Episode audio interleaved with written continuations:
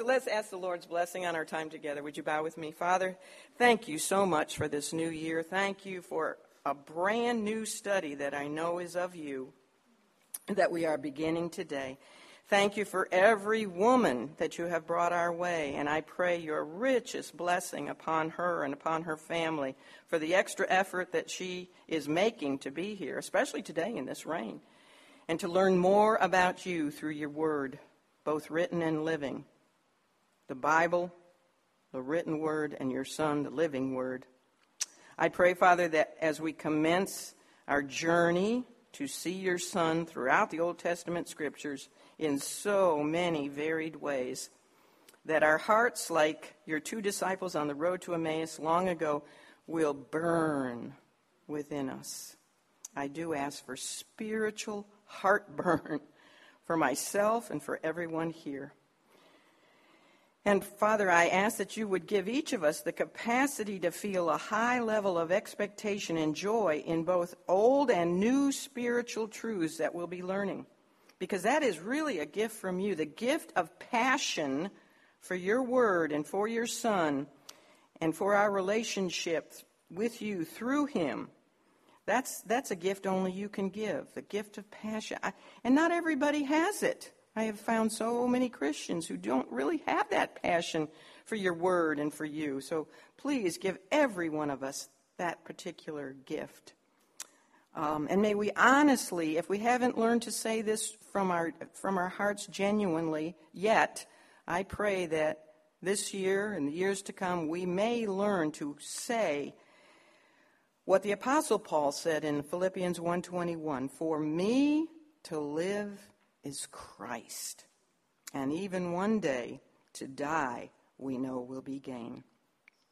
And now I ask that your word would have a sanctifying, a deepening, a purifying, an emboldening, humbling, healing, and reconciling effect here today, and that your Spirit would be our teacher, and that your Son alone would receive the glory and be exalted. For we ask these things knowing that they are indeed in accordance with all that your Son's name represents.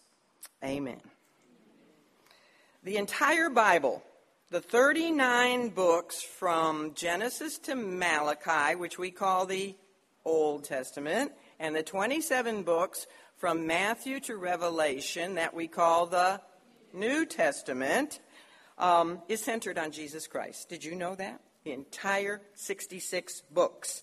The 66 individual books that make up our Bible contain, you know this, different categories of literature we have poetry, we have hymns, we have apocalyptic literature, we have um, lots of prophecies, there are proverbs, there are sermons, there's a lot of history, there's uh, even specific architectural directions about um, a, te- a, tabernacle and a temple.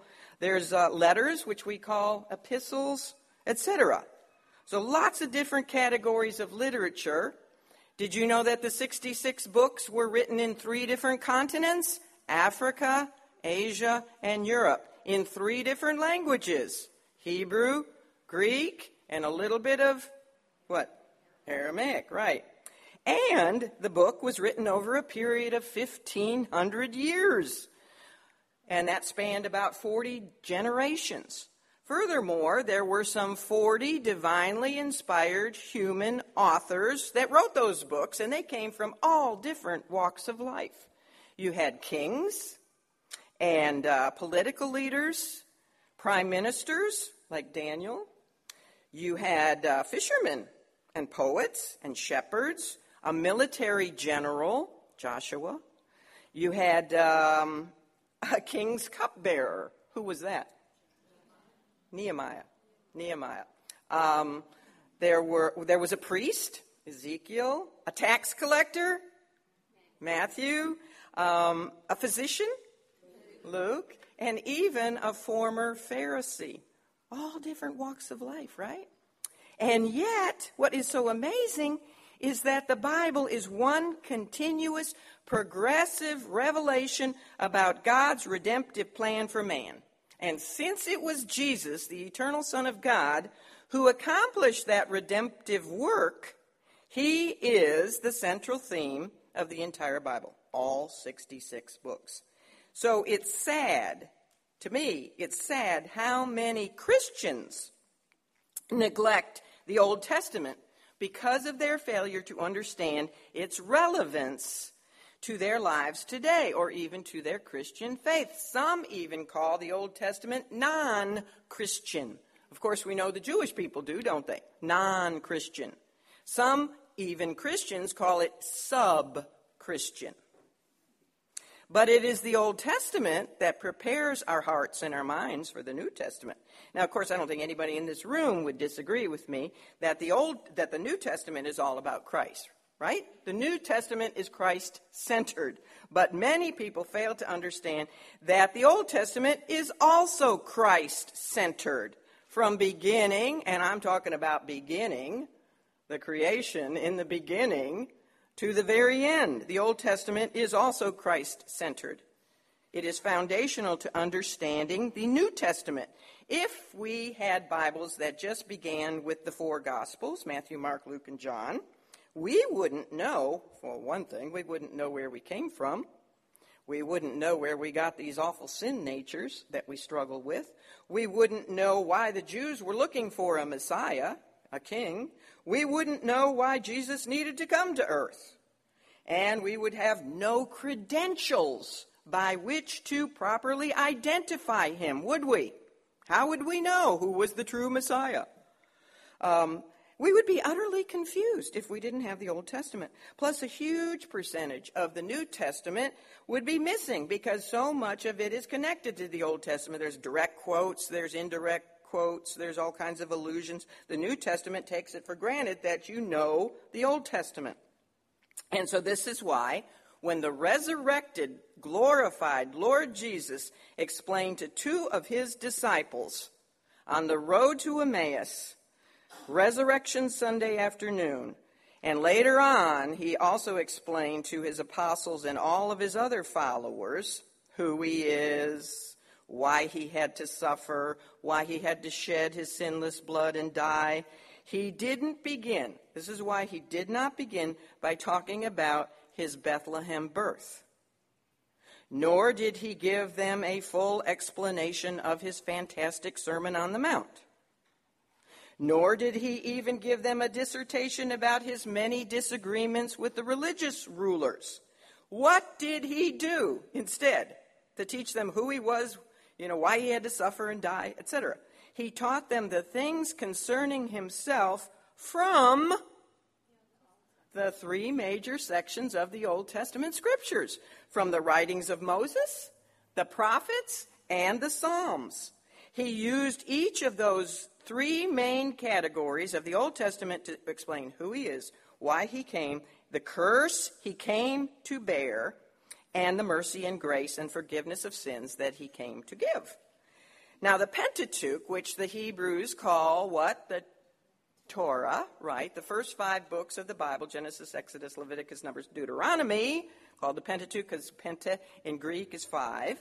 The writings of Moses prepares the way with all of its sacrifices and priests and offerings and the tabernacle, which later became the temple, the Pentateuch prepares the way to present the perfect priest. Was there ever a perfect priest?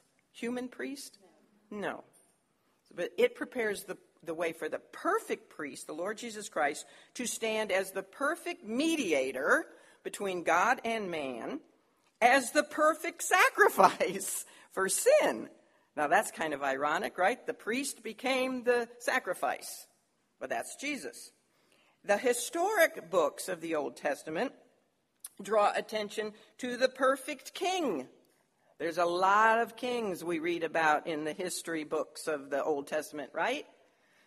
Was there ever a perfect king?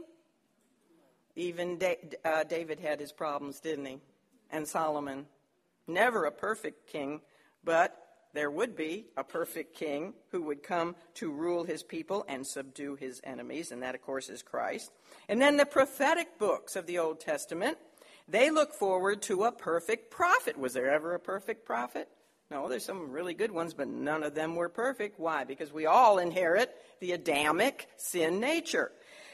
So they look forward to the perfect prophet who would represent and reveal the words and the plans and the warnings of the living God to man. So, there's the three roles, you know, prophet, priest, and king of the Lord Jesus Christ. The Old Testament, you could say this, and then this is difficult to think about, but you're going to get notes, and the notes are going to be a lot more than what I'm going to have time to say today. So make sure you read them. They're coming at 12 noon, so they'll be there when you get home. I did have all summer to get that one ready. Um, but this is kind of hard to think about, so meditate on it and then read it and, and really, because I'm just going to say it real fast. But they say that the Old Testament is the New Testament concealed, and the New Testament is the Old Testament revealed. You've heard that before, so you've chewed on that one, right? It does take some thinking. Uh, the Old Testament centers on the pre incarnate coming Christ. It anticipates the promised seed of the woman, Genesis 3:15. The New Testament centers on the historic Christ. Right? Any failure to see Jesus in the Old Testament is not because he isn't there. The angel of the Lord had many pre incarnate appearances of the Lord Jesus Christ. He is there. You, we are going to find him in all kinds of places that you didn't think he was. Going to be a lot of surprises. I've already found some that have got me my heart burning. think about Philip. Philip's encounter with an Ethiopian eunuch. Now, that poor eunuch, I mean, he was reading Isaiah 53. Good for him. Great place to read. He was reading Isaiah 53, and yet he wasn't getting it. He couldn't understand. He couldn't understand it. Who is this talking about? So the Spirit of God brought Philip to the eunuch, and Philip used that very same passage of the scripture, Isaiah 53, and it says, to preach unto him Jesus. And as soon as the Ethiopian saw Jesus in the Old Testament scripture, he immediately confessed him as the Son of God. He got saved and was baptized. Finding Christ in the Old Testament is what opened up his eyes of faith. What did the apostles do when they, when they taught? What about Peter and John and all the other apostles and um, Stephen. Remember when we studied Stephen? He gave one sermon, Acts chapter 7. And it was so powerful that they had to silence him and they stoned him to death. But what did all of them do to confirm that Jesus was the Messiah, the Savior of the world, the, the one they had been waiting for? What did they use? They used the Old Testament scriptures, didn't they? I mean, Stephen really did. That was amazing how well he knew. So they, they taught Jesus from the Old Testament scriptures.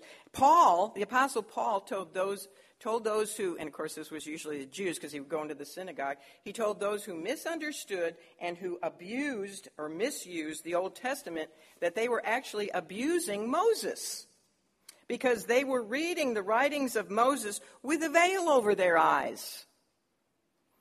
And he says that continues to this day. Well, that was back in his day. It, does it continue yet to this day? Yes. Do the Jewish people and so many others too have veils over their eyes? So when they read the Old Testament, they don't see Christ. But as soon, like the eunuch, as soon as that veil is removed, and who is the veil? Christ. Christ himself. They see and they, and they can get saved. That veil is removed in Christ. That's 2 Corinthians 3:14. Now, I have to confess and I'm sure you're all going to agree with me on this one that the Old Testament does have some difficulties. Yes, I heard that. There are many obscure details and there's customs that we don't quite understand from an ancient culture. You know, that's why we have to research and do our, study, our, our homework here. But there's a lot of unfamiliar expressions, and boy, there are some really difficult names, aren't there? I was in the car with my um, grandchildren the other day, and I, you know, I, whenever I have a chance and they're in the car, I do Bible trivia, keeps them quiet, you know. So I ask them all kinds of Bible questions, and I said, Does, "Do any of you know what Joseph's Egyptian name was?" Well, they didn't. and I said it was Zaphnath Paneah. My little five-year-old, she says, "Well, I can't say that." Mephibosheth and Cataleum. Or, I mean, there's some. There's one name that's about 26 letters long. I won't even try to say it. But there's some strange names. There's some long, boring family trees. Don't you skip over those when you're reading? there's fierce judgments. And there's a lot of violence. And there's some tediously detailed laws that seem to have no application or relevance to our lives today. I mean, when you go to the supermarket, the grocery store, Food Lion, or wherever you go to get your groceries, Walmart, do you, well, maybe you do, I don't know, um, think, now, which fish have scales? Which meat had cloven hooves or uh, chewed cud? I mean, do you. How many of you are concerned about the proper way to sacrifice an, uh, an animal? Or are you concerned about how to pitch a huge tent in the middle of a desert? I said, well, maybe if your husband's in special forces, you've had a lesson on that. I don't know. But I mean, there's a lot of things that we say, well, how does this apply to us today? A lot of cumbersome, cumbersome laws. Um, but all those strange genealogies and all those uh, fierce battles and those laws contain significant rewards for the diligent student. You know, Proverbs 2 says that if we seek truth as silver and search for it as a hidden treasure, and where are hidden treasures in silver? Do you usually find those things laying on the surface level of the ground? where are they usually? Buried down in the ground. Um, but if we search for those things, we will not be disappointed because God is a rewarder of those who, what? Diligently seek Him. And that's what I think, I hope we're going to do in this study. We're going to seek Jesus below the surface level of the Old Testament scripture. We're going to dig diligently and we're going to find Him. And uh, as I said, all those strange things about the Old Testament are going to be great rewards for us. The greatest reward of all will be strengthened faith. A solid understanding of Old Testament Christology immensely strengthens belief in Jesus as the promised Savior. In fact, it will absolutely remove any doubt if you have any doubt whatsoever. Now, remember the, I know I told you to turn to Luke 24. We'll get there eventually, all right? But do you remember the Lord's words when he was reprimanding the religious rulers in John 5 39? He reprimanded them for searching the scriptures to try to find in them eternal life.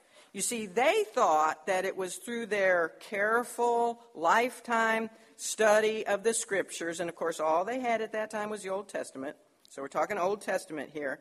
And they thought that it was by way of their meticulous adherence to the Mosaic law, which of course they thought was okay if they only did it externally, you know, legalistically, not obeying it from their heart. But they thought if they studied the scripture and they obeyed the laws, they could earn eternal life. And he's reprimanding them for that. You see, Bible study is not an end in itself. The Bible does not give eternal life. I had a Bible before I was saved. It didn't give me, by osmosis, eternal life. I actually had to open it up, right, to read it. uh, but it is a means to an end, which is eternal life through the one it talks about from beginning to end. Eternal life through Jesus Christ. And this is why he rebuked them. And he said, In them, in the scriptures, ye think ye have eternal life, and they are they which testify of me. What did he just say there? The Old Testament testifies of me. So we have proof for our Old Testament Christology study. And now, when he made that statement, as I said, the New Testament hadn't even been written. Um, and then a few sentences later, he said to them, For if ye believed Moses, ye would have believed me, for he wrote of me. Who wrote of Jesus? Moses. Now, we're probably not going to get out of the writings of Moses this whole year, but Moses wrote of Christ. They studied the scripture to find the key to eternal life, but they missed what was right in front of them.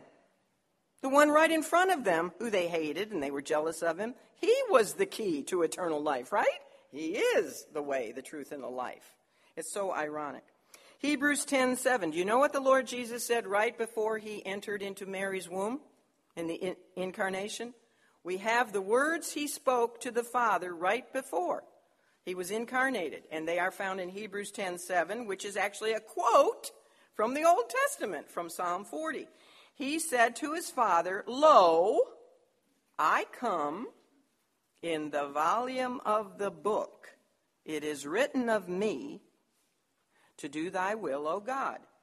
You see, the pre incarnate Son of God was telling his Father that he would do his will by accomplishing all that was promised he would do. Where? In the volume of the book. What book was he talking about? The Old Testament. It's when you open the pages of the New Testament that you learn how all the seemingly boring Old Testament genealogies come together in Jesus Christ. Why did we have all of them? Well, to show us the lineage of Jesus Christ and how he alone fulfills all of the messianic prophecies. How his once for all atonement work on the cross explains all of those centuries of blood sacrifices and all of those offerings and the ceremonies and the feast days. I can't wait till we get to the feast days, but that'll be Leviticus chapter 23. The seven feast days are so exciting because they all center on Christ. And uh, it's when we come to the New Testament that we find out how sin can be completely cleansed and forgiven once for. You know, in the Old Testament, it was only covered, right? Covered, but not completely cleansed. Now we learn how it can be, and um, for those who believe on Him. And none of this would be fully appreciated or even understood without the Old Testament. The Bible is all about the great story of Jesus. But that story, and I just went to a, a apologetic conference not too long ago, and the man actually said that Christianity started with the empty tomb. And that just didn't set right with me. I thought, that's not true. um, the, the, the story of Jesus didn't begin with the resurrection, it didn't begin with the Bethlehem manger either. The story of Jesus, actually, the Gospel of Luke begins the story of Jesus a whole year earlier than the Bethlehem birth because uh, we read about the angel Gabriel coming to give a, an announcement to an old priest named Zechariah that he and his barren postmenopausal wife Elizabeth were going to bear a son and they were to name him what? John, and he was to be the forerunner of the Messiah. He was going to be the voice crying in the wilderness. And um, he said that he would go before him in the spirit and the power of Elijah. Well, that's not even the beginning of the um, Bethlehem story then, because you have to say, well, where does that prophecy, where, where's that prophecy from? It's the last couple verses of the Old Testament. Malachi, um, verses 5 and 6 of chapter 4, talk about one coming in the power and the spirit of Elijah. Well, that's not even the beginning of the story of Jesus because then you say, well, who's Elijah? So then you have to go back even further in the Old Testament to read about Elijah. But that isn't even the beginning of the story of Jesus because if you go to the um, genealogical record in uh, Luke, which is, gives us Christ's royal, I mean, his, yeah, royal bloodline through his mother Mary, then you, then you read that his genealogy actually goes all the way back to Adam, the son of God, he's called, with a little s for son. So you have to go all the way. The story of Jesus goes all the way back to the beginning of man himself in the creation account of Genesis. Hmm. But even the creation account of man in Genesis is not the beginning of the story of Jesus because then there's the Gospel of John, right? And what did John say in John 1 1? In the beginning was the Word, and the Word was with God, and the Word was God. And then down for, uh, verse 14, you read, and the Word became flesh and dwelt among us. And we know that that word is the Lord Jesus Christ. The, he was with God. He was God. He's the only member of the Trinity who became flesh. He tells us later on that he's the Alpha and the Omega, the first and the last, the beginning and the end. In other words, Jesus is both the creator and the ultimate goal of all of history. And since the Word already existed in the beginning. You see, it says, in the beginning was the Word. So the Word pre existed the beginning. Get that? uh, so since he was already before the beginning, the story of Jesus precedes the beginning of even his creation work. You see, here's the bottom line. Here's the fact he never had a beginning. So the story of Jesus never does have a beginning, does it? Can you wrap your mind around that one? I can't, but God is the self existent, eternal God. Um, we, we learn in Revelation 13 8 that the Lamb was slain before the foundation of the world. I mean, this, this plan was in God's mind before creation. Hmm. I once upon a time, years ago, had an argument with a man. Uh, well, I've had a lot of those, but this one wasn't my husband. and I was witnessing to him about Jesus, and he said, You know, he said, I'm going to go with the Chinese religions because they're the oldest. Christianity started about 2,000 years ago. I went, Oh, no, no, no, it didn't. but it's hard to tell somebody that, you know, Jesus existed eternally, etc. Anyway, the Bible, you know, the Bible is full of stories. If you've been in Sunday school, grew up in Sunday school, you know all those stories, right? You know about Jonah and the whale. Sometimes we tell them the same stories over and over again, don't we? Um, Daniel and the lion's den, uh, David and Goliath, Noah and the ark, all those stories that we learn about in Sunday school. But it is all too common to know those stories, and this is what I fear for our young people. They know all those stories by heart and yet miss the Bible story. You know what all those stories point to? Every one of them? Noah and the ark, picture of Jesus and our ark of safety from judgment. Uh, Ruth and Boaz, all about our kinsman redeemer, the Lord Jesus Christ. Every one of those stories points to Christ. We got to remember to tell our young people that. Um, but they miss they can miss the bible story the progressively unfolding drama that is god's story all about his work to redeem man from his rebellion against him his disobedience his guilt and his ultimate damnation. Only divine revelation could maintain an ongoing drama that extends over hundreds of centuries 1500 centuries to write the book that anticipated the end from the beginning. Only divine revelation, only a divine source, God, can orchestrate history itself so that his promises, his prophecies, his plot, and his plans are all fulfilled and culminate in his ultimate purposes. We saw that with the study of Daniel in the times of the Gentiles and how he predicted, you know, Babylon, Medo Persia, Greece, and Rome, and then the revived Roman Empire. Well, he predicted all that, but then he had to orchestrate history so that it was actually fulfilled, you know, using even the evil of man to accomplish his purposes. That's, that's amazing, isn't it? that's why we know this book is supernatural. One book written over 1,500 years by some 40 different authors, and it's all about one person. That, anyone has to admit, is amazing.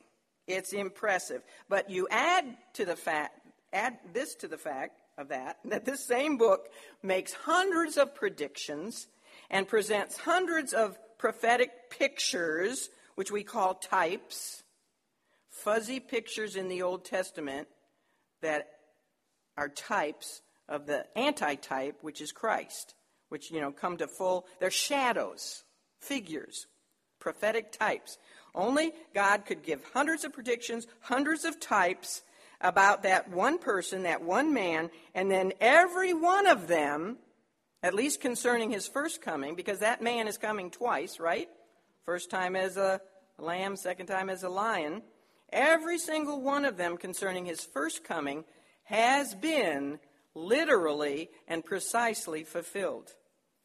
So you add that to the fact of how amazing it is even without those, and what you have is a book that is not just impressive, it is totally supernatural.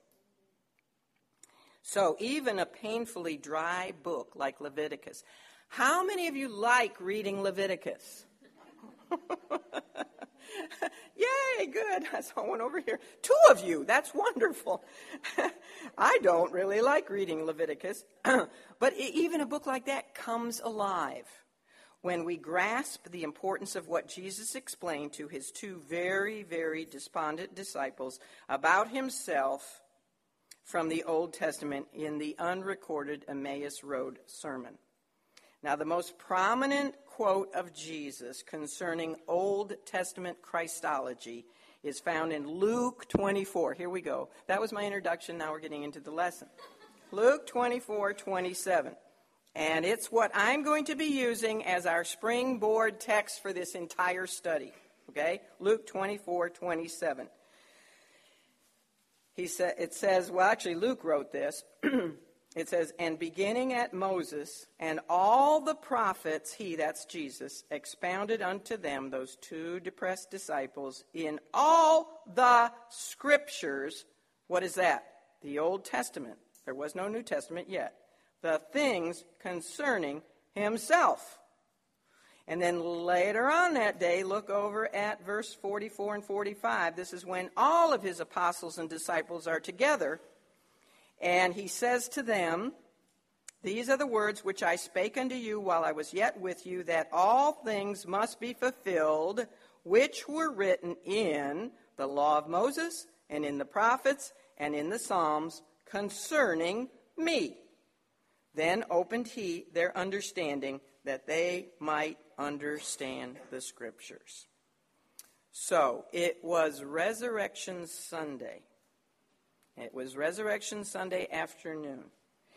Two of the Lord's disciples, one we know was named Cleopas. We don't know the name of the other one. It may have been his wife, because when they say their heart burned, they say heart, singular. And also, they seem to share the same home when they get to Emmaus. I don't know for sure, but we do know the name of one of them. But they had left, they were the Lord's followers, disciples, not apostles.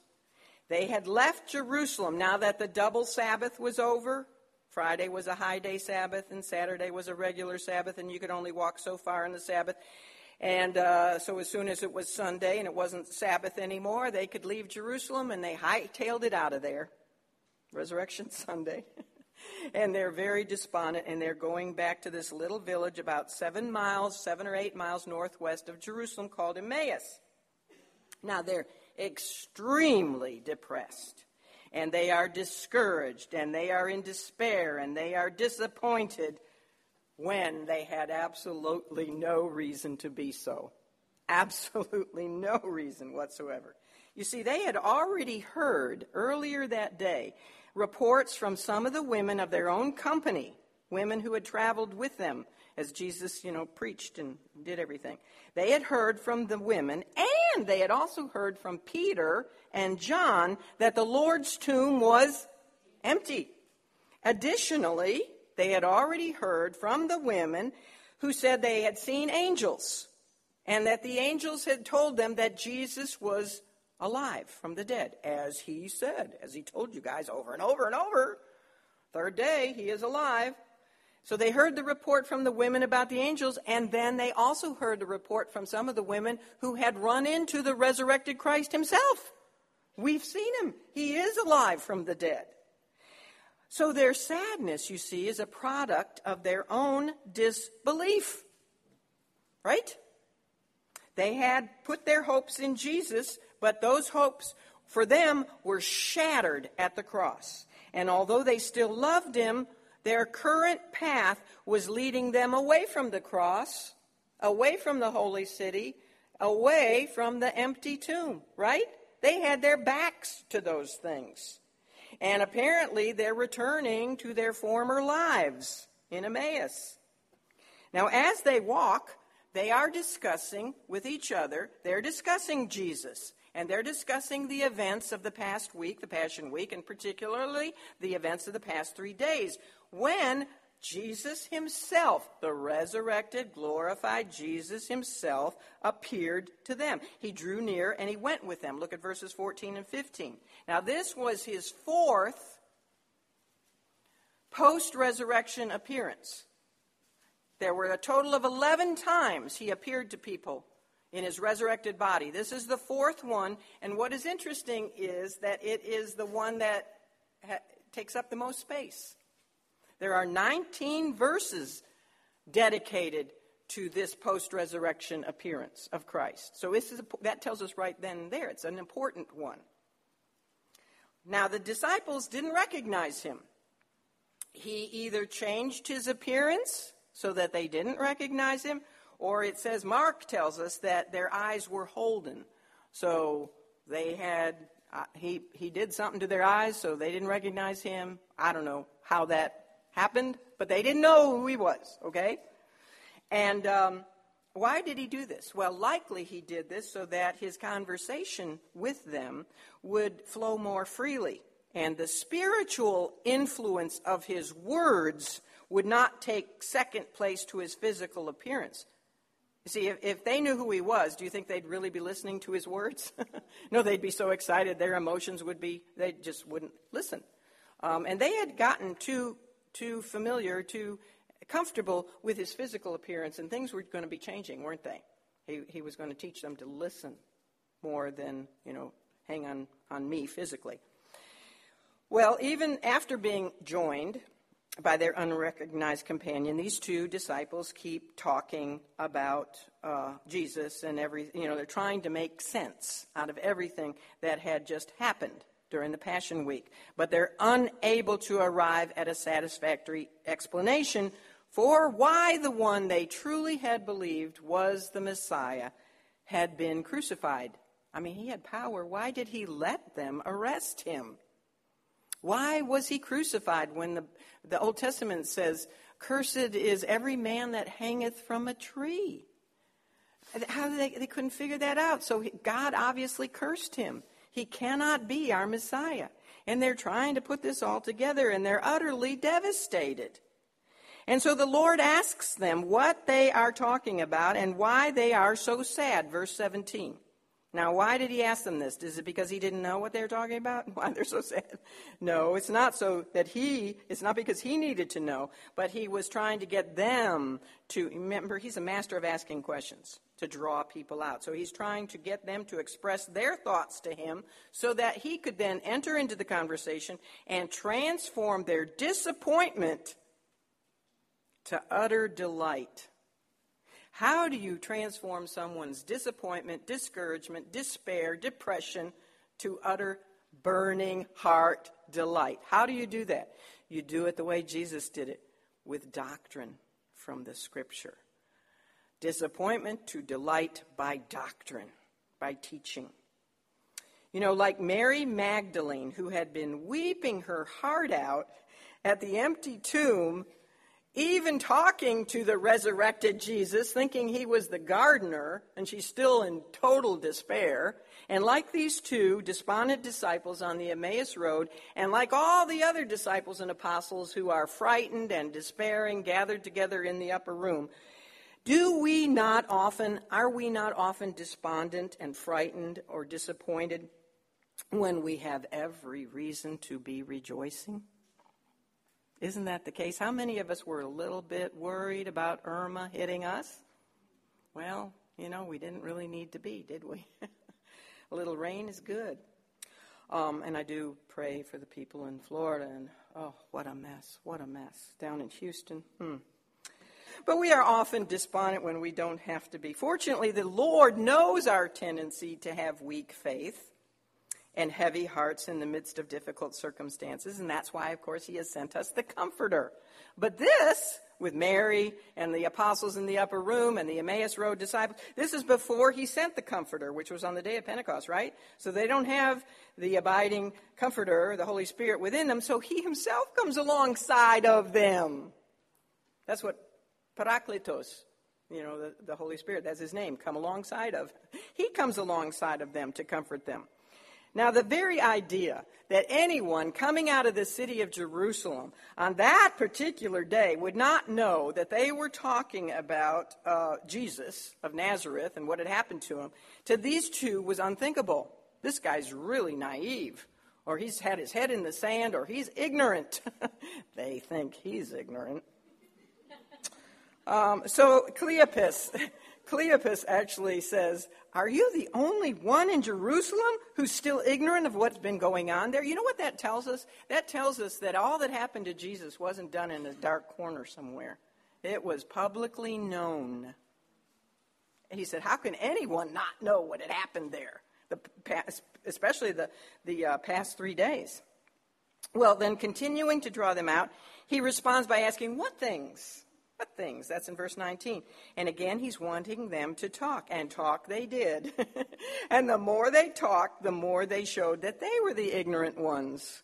The more they talked, the more they indicted themselves for their lack of faith in the face of so much evidence. They told him that they were talking about Jesus of Nazareth, which was a prophet. This is verse 19. Jesus of Nazareth, which was a prophet, mighty in deed and word before God and all the people. That's their summary of his life. Okay? Right there. They believed that Jesus was a prophet. After all, that was obvious. Why? Because of his mighty miracles, his mighty deeds, and his mighty words. We know he was a prophet of God. And they knew he was favored by God and by the common people. But do you notice what is so noticeably missing in what they said about him? What is missing? Right, nothing is said about his deity at all, or about what he had just done on the cross his atonement work for sin. They referred to him as Jesus of Nazareth and a prophet, but nothing further. And they spoke of him in the past tense didn't they? He was a prophet. He's gone now. And then they talked about how the chief priests and the rulers of Israel had delivered him to the Romans, you know, to be condemned to death and to be crucified. And then they mentioned their disappointment. They said, you know, all this happened. You know how many times he told them that he was going to be arrested and scourged and all that? He told them ahead of time all that. And yet they're, they're so disappointed. Look at what they say in verse 21. But we trusted that it had been he which should have redeemed Israel. Here's a problem they had only looked to Jesus as a prophet like unto Moses.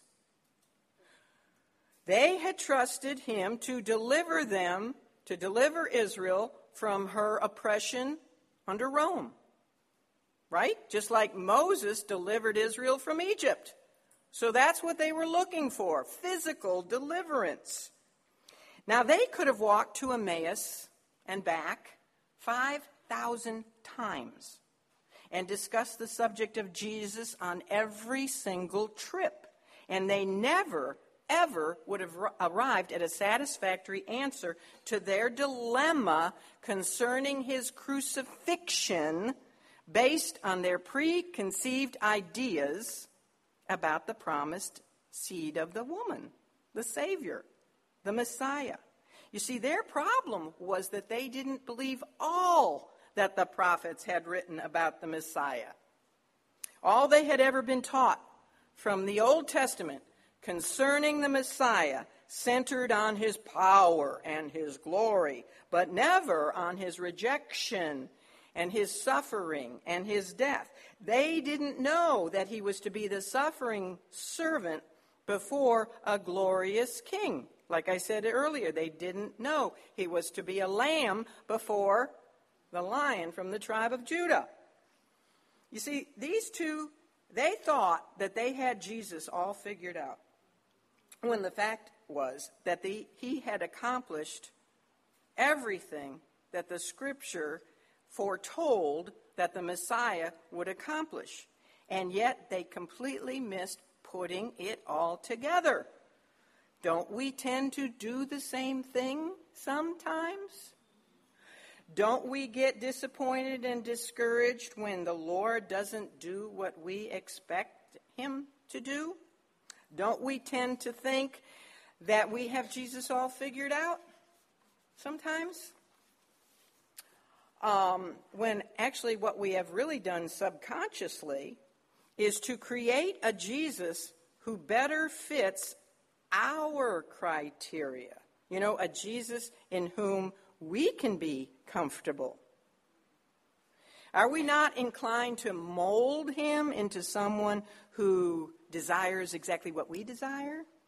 And who winks at that sin and doesn't really take that one seriously, you know, or condemns what we condemn? Don't we want to mold him into what we want him to be? Is the world not full of people, literally, who have all kinds of false assumptions and preconceptions about Jesus? If you don't think so, just go out there and ask people, what do you think of Jesus? And you'll get all kinds of ideas. Some people think of him as merely a progressive revolutionary, you know, an, an agent of change in the social and religious system of his day, a revolutionary. Others have him all boxed in as merely a good man, a really good man who went around preaching love. Love everyone, love even your enemies, bless them that persecute you. You know, he's just Jesus is all about love. He's a very, very good man, probably the best man this world has ever seen. But I've got news for them. How could he be a good man when he claimed to be God? And he wasn't. They say he wasn't. He was just a good man. Well, good men don't claim to be God. Otherwise, they're liars, right? And a liar is not a good man. You get the logic there? Um, there's an unbelievable amount of liberty taken when it comes to defining who Jesus is and what he taught and what he accomplished in his life. However, there is only one place to look and see and truly understand who Jesus is and what his coming to earth was all about, and it is the place that the Lord himself took the Emmaus disciples to the scripture, to the word of God. That's why we spent so many years discussing the life of Jesus, right, on earth, to get to know the real Jesus, not the false Jesus that the world proclaims. Well, the disciples who walked with the Lord Sunday afternoon, they desperately needed a fresh understanding of the Scripture, and that was what he was about to give them. They had, now you know, they had spent their lives studying the Torah. They had, uh, under the rabbis, and they had spent their whole lives listening to the Scriptures being read in their local synagogue and in the temple. But like so many preachers today, the spiritual leaders of Israel were teaching their people, they were not teaching their people, I should say, the whole picture, the whole counsel of, of Scripture. They weren't teaching their people the whole picture of the Messiah. And why is that? Well, because they didn't really have the whole picture of the Messiah themselves. They were blind to the suffering Messiah. In Luke 24 21, the two go on to say to their yet unknown traveling companion, they say this. Now, don't you feel sorry for these guys? they say, and beside all this, all this wonderful news we got about an empty tomb and about angels and about the women seeing the resurrected Christ, and beside all this, today is the third day. Why are they talking about a third day? How many times has he told them that he had he told them that on the third day he would rise. Now, they just had selective hearing, I think, like so many people, selective hearing. I don't know what they did with that third day business, but they always put it out of their minds and thought, well, maybe he's talking in a parable or something about the great resurrection at the end of time. They just didn't get it. And so they're saying, and today's the third day since these things were done. Um, their own words incriminate them, don't they? If he had said, talked about a third day so much, and then you got a report of all these amazing things, don't you think you would have hung around in Jerusalem just a little bit longer? I don't get this. I don't get why they're leaving, um, unless they're afraid, because now that people could leave and the religious rulers were saying, if you find any followers of Jesus, arrest them. So maybe that's why. But listen to what else they said. Um, and this is in verses 22 to 24. They say, Yea, and certain women also of our company made us astonished, which were early at the sepulchre, and when they found not his body, they came, you know, they came to us, saying that they had also seen a vision of angels which said he was alive. And certain of them which were with us, that's Peter and John, they also went to the sepulchre and found it even, eh, you know, even so as the women had said. They found it empty too. But him they saw not. Okay, so the two men didn't see the resurrected Christ, so the women are just being silly women, you know, telling us stories because they really wish it was true. That's probably what they're thinking because we know that's what the other the apostles were thinking. You know, they had this belief, and I don't know if the Jews still do, but they, they thought that after the, the, the uh, soul of a deceased person would hang around for three days, but after the third day, depart. So they, they might be thinking, well, it's the third day, now even his, his soul is gone, and now his body is missing too. you know, so they're just all in despair. Um, and they're leaving, they're sadly leaving Jerusalem. And of course, I can make fun of them because there is a great advantage with hindsight, right? well, the unexpected next words must have just floored these two. Here they think they're traveling with this really nice guy, you know, kind of quiet, kind of naive, kind of ignorant. And uh, he's just asking all these dumb questions, like he should know what was happening. And all of a sudden, he says, Thou fools! Can't you just picture their reaction? Whoa, where did that come from? And yet, what he says is with such a tone, and the words have such authority that they, we don't hear another peep out of them until they tell us they have heartburn.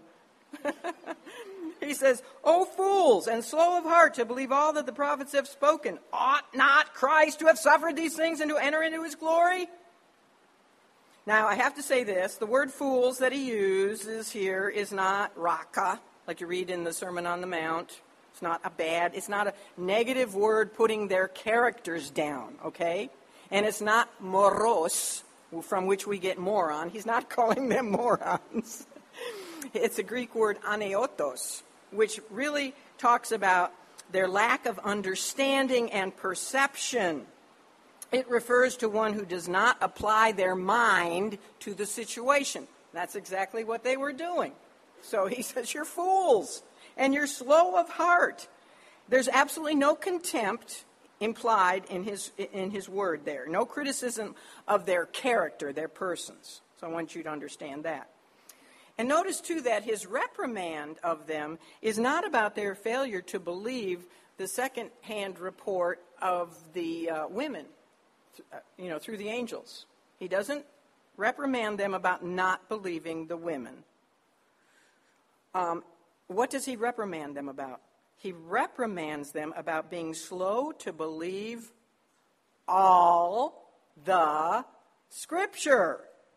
If they had genuinely heard and genuinely meditated on what God's prophets had been inspired to write, if they did not rely on what their hypocritical spiritual leaders had taught, but if they themselves had examined the scriptures in light of what Jesus had been trying to tell them when he was with them, they could have come to the conclusion that the promised seed of the woman all the way back in Genesis 3:15 would indeed suffer. What was going to happen to the seed of the woman? His heel was going to be bruised by the seed of the serpent. That talks about suffering, right?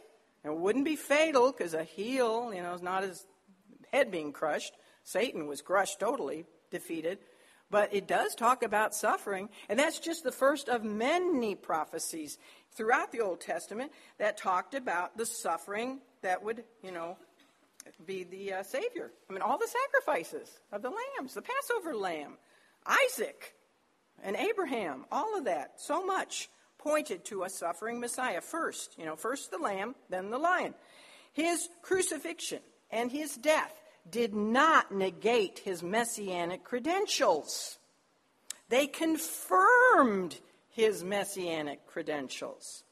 And this is why he told them, ought not Christ, the anointed one, to have suffered these things and to then enter into his glory? Ought not means what? It's mandatory. Mandatory that the true Christ would suffer. The sequence that is presented in the messianic prophecies and types of Scripture all indicate that he would suffer first. I mean, he would be a lamb led to the slaughter, right? Before he would divide the spoil as a conqueror. We learned in Daniel that first he would be cut off. In the great 70 weeks prophecy, he would be cut off. And then afterward, he would establish his kingdom. The fact is, he would not be the Savior if he had not been the first, the suffering servant. Well, it was at this point in the narrative, I'm almost done, that the Lord launched into what was undoubtedly the greatest Bible conference ever held on earth. That's why I would have loved to have heard it. I mean, can you imagine? The living word is expounding on the living word. How could that not be piercing?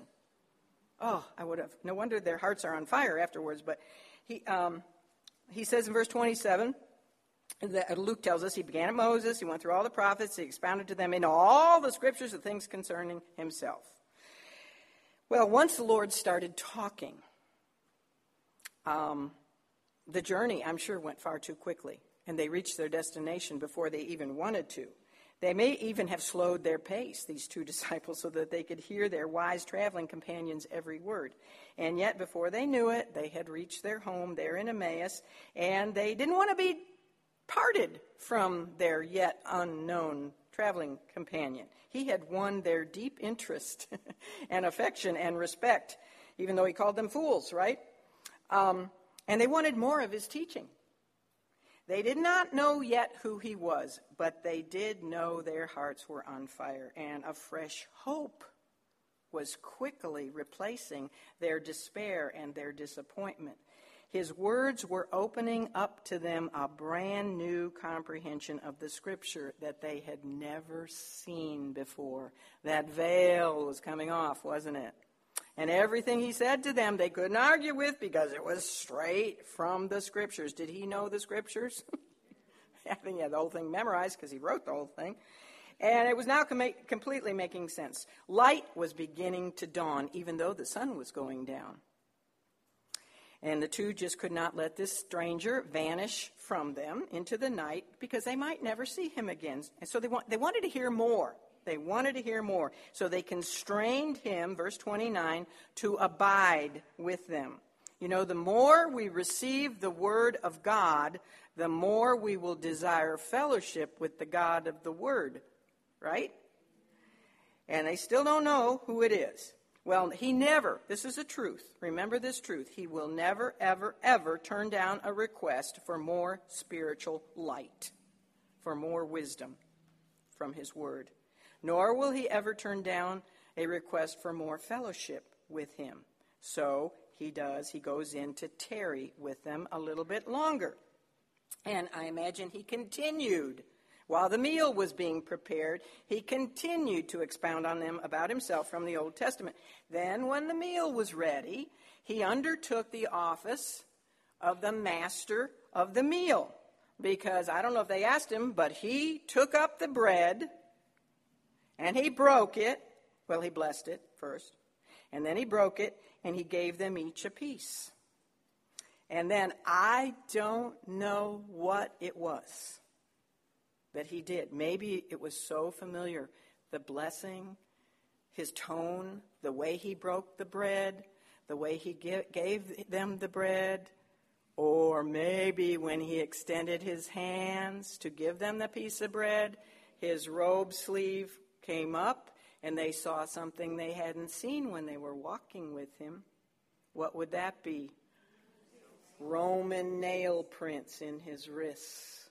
I don't know what it was, But the minute he extended the bread of life to them, the bread of life extended the bread of life, who had been teaching on the bread of life, instantly he was known. And the same moment they knew who he was, what happened? He vanished. He vanished from their sight. Wow. And they looked at each other and they said, verse 32 Did not our heart burn within us while he talked with us by the way and while he opened to us the scripture? You see, they're expressing to each other the feeling of warmth and utter joy, unspeakable, that pierced their innermost being as they had listened to the living Word reveal Himself from the living Word. As I said, what could be more piercing? They were absolutely ecstatic. You see how you go from disappointment to delight? From the doctrine of the Word. Now, it wasn't from seeing Him, it was what He taught them that made their hearts burn. And so they're so ecstatic. They have new energy, joy unspeakable. What do they do? They rise up that same hour. Now, the sun has already gone down. It's dangerous to travel at night. They have to go back another two hours. They don't care. They probably ran all the way. Why did they want to go back to Jerusalem? Where did they want to head to? The upper room and share the news with the rest of the followers of Christ. You see, that's a definite, that's the best evidence that a person has truly, truly met the living Savior is when you cannot wait to share him with others. And they certainly had that. So now, now they're hurrying toward the holy city. They're hurrying toward the cross where their atonement for sin had been accomplished. And they're going back toward the empty tomb. Isn't that wonderful? Man is never so wise when he journeys toward those things, and never so foolish when he travels away from them. Well, as we now launch into this who knows how long study of Old Testament Christology, one thing I can tell you is going to take us a lot more than two hours. We've already wasted one, right? Spent one. Um, but one thing that's critical is that we begin our search for Him with the absolute assurance that He is there. Okay? Don't have in your mind that He isn't there. He is there. If a person has a view that the Old Testament is just, you know, an account of Israel's history, it's for the Jews. This is what my dad told me. That, oh, that, it's just for the Jews. It's boring and it's for them and it's outdated. And Jesus was for the Jews, which is ironic, isn't it? Because they don't accept him. Um, but Jesus is for the Jews. Socrates is for us Greeks. Dad, what has Socrates ever done for you? uh, anyway, um, if you have the idea that it's just an outdated book, you know, it's not, it's sub-Christian, then, then you won't find anything. But if we take the Lord's own words seriously, we're going to open this Old Testament with sure knowledge that it is filled with Him. And uh, my prayer is that we will all get spiritual heartburn. Now, I get a lot of physical heartburn. I do. I have to take an acid reducer almost every day. I should control my diet better. But um, I don't like physical heartburn, but I love it when I get spiritual heartburn. And that's my prayer for all of us that we will this year and the years to come, however long this takes us, uh, the rest of my life, um, that we will have. We will say too, didn't our hearts burn within us? And I hope we can say that every week, starting next time, because we're going to look, we're going to start at the creation account. And I think you'll be even surprised with that. Let's pray. Father, thank you for the hunger of your women. Thank you for the truth of your word, the whole word, from Genesis to Revelation, how it is all centered on Christ, who is the Lord, who is the Messiah, King, Savior, promised seed of the woman. He is the Lamb, He is the Lion, He is everything. He is everything, and it's to Him we owe everything. Father, thank you for uh, all that you're going to do. We anticipate it greatly, what you're going to teach us by your Spirit. I pray again your blessing on every woman here. Keep her um, safe from harm and uh, protect her and her family from the evil one and all the evil influences of this world. And may we be salt and light to everyone we come in contact with until we meet again. For we pray in the blessed name of Jesus. Amen.